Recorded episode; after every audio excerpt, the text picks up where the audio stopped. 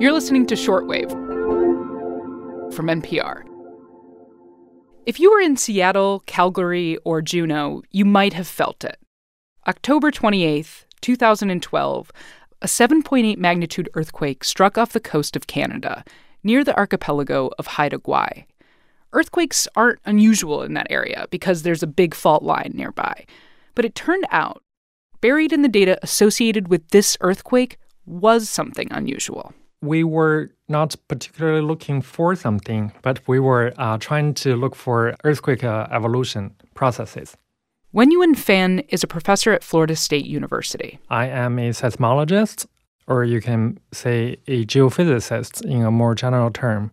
And so, a couple years back, when he was looking at the data from the 2012 earthquake off the coast of Canada, he noticed that before that big earthquake struck, there were records of what looked like smaller earthquakes nearby. Just migrating from north to south. And by noticing that, I thought I found a precursor to the earthquake, and that was quite exciting to me. And that would have been pretty cool on its own a previously unknown precursor to a big 7.8 earthquake.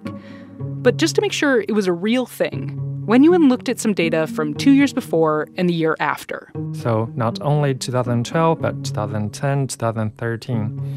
And what we started to find is that such activities would, uh, would happen every year. Huh. Uh, but only happen during winter times. So those smaller earthquakes in the ocean weren't a precursor to the big earthquake after all, because they happened before it and after it too. Now, you don't have to be a seismologist to know that earthquakes don't exactly know when it's wintertime. That's right. That's right. Right. Yeah. Earthquakes aren't seasonal, right? They kind of just happen when they happen. Um, but the weather is seasonal. sure is. so that was um, uh, a, a, a eureka moment saying, well, the seasonality of this seismic activity obviously is quite important. What Wenyuan and some of his colleagues would later confirm is that storms out in the ocean were causing what they say is a seismic phenomenon that they never knew about before. Instead of finding earthquakes, we found stormquakes. Stormquakes. This episode, how they happen and what they could teach us. I'm Maddie Sofia, and this is Shortwave, the daily science podcast from NPR.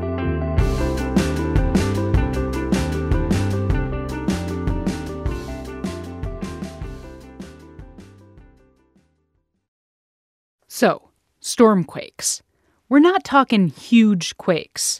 We're talking small quakes beneath the ocean floor, maybe 3.5 or so in magnitude. Not something you're necessarily going to feel from land, but definitely a new phenomenon to scientists. And to get why they're important, let's go back when Wenyuan Fan first stumbled across them in the Pacific Northwest. He and his fellow researchers had records of storms synced up with records of seismic activity beneath the ocean floor. So maybe by now you're thinking what Wenyuan was thinking. I do have to say, um, waves. The name of the show is quite compatible with the study. That's so true. As Wenyuan and his colleagues outlined in their paper in the journal Geophysical Research Letters, stormquakes all come down to waves. Because when you have large storms, it will couple with the ocean and make high waves. Gotcha. And by doing the cross examination of the ocean waves and the seismicity, we start to see a clear correlation between the occurrence of stormquakes and also the uh, high wave conditions. Gotcha. And what was your reaction when you first kind of realized that correlation? Had anybody, you know, hypothesized about that possibility before? I was quite confused, to be honest. That's the beginning of science. You know what I mean? that is that is correct.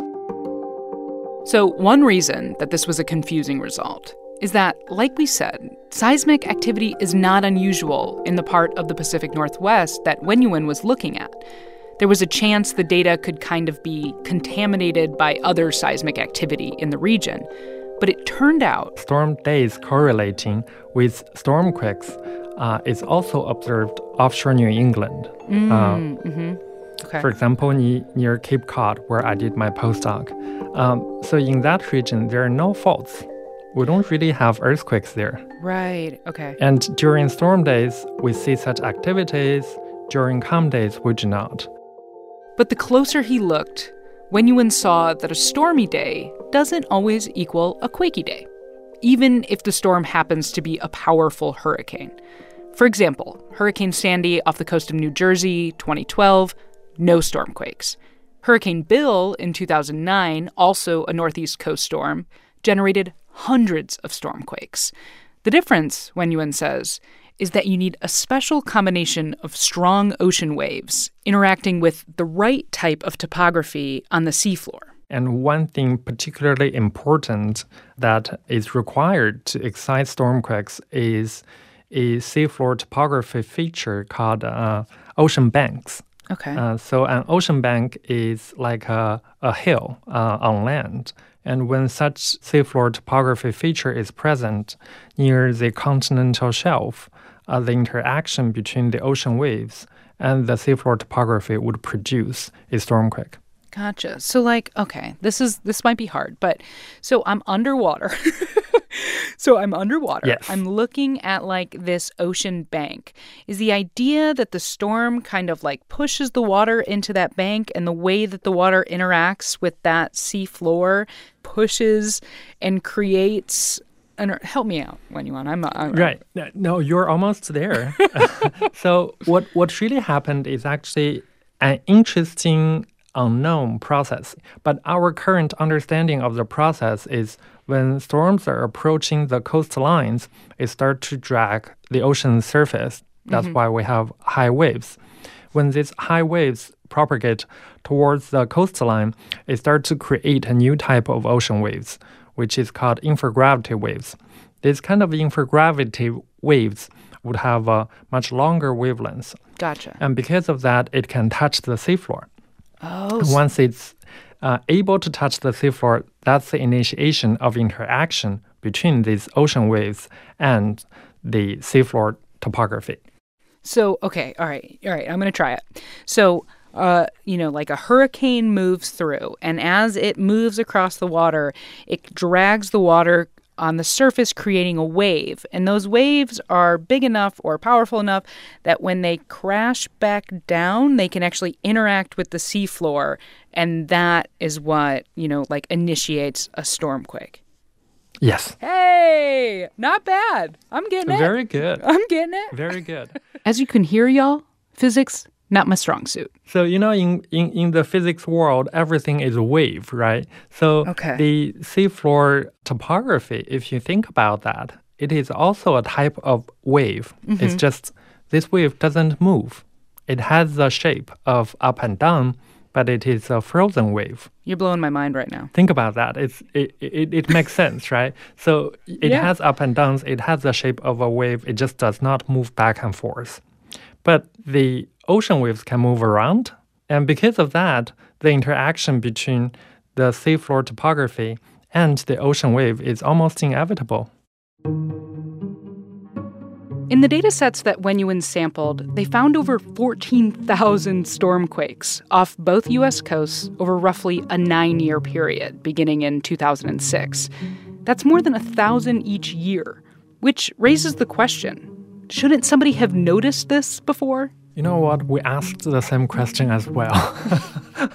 we can't be the 1st So um, The answer has something to do with how seismic data is gathered via thousands of seismic sensors all over the world that are constantly recording huge amounts of data.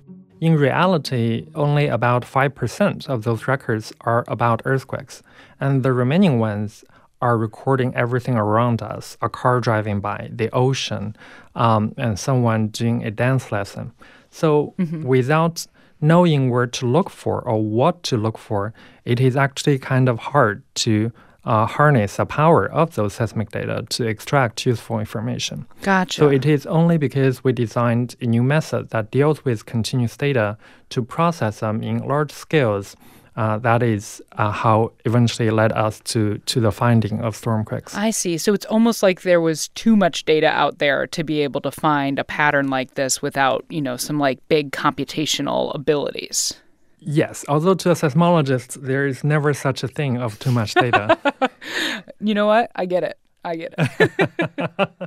Wen and his colleagues still have a lot of questions about stormquakes, like how exactly the water interacts with the seafloor to produce them.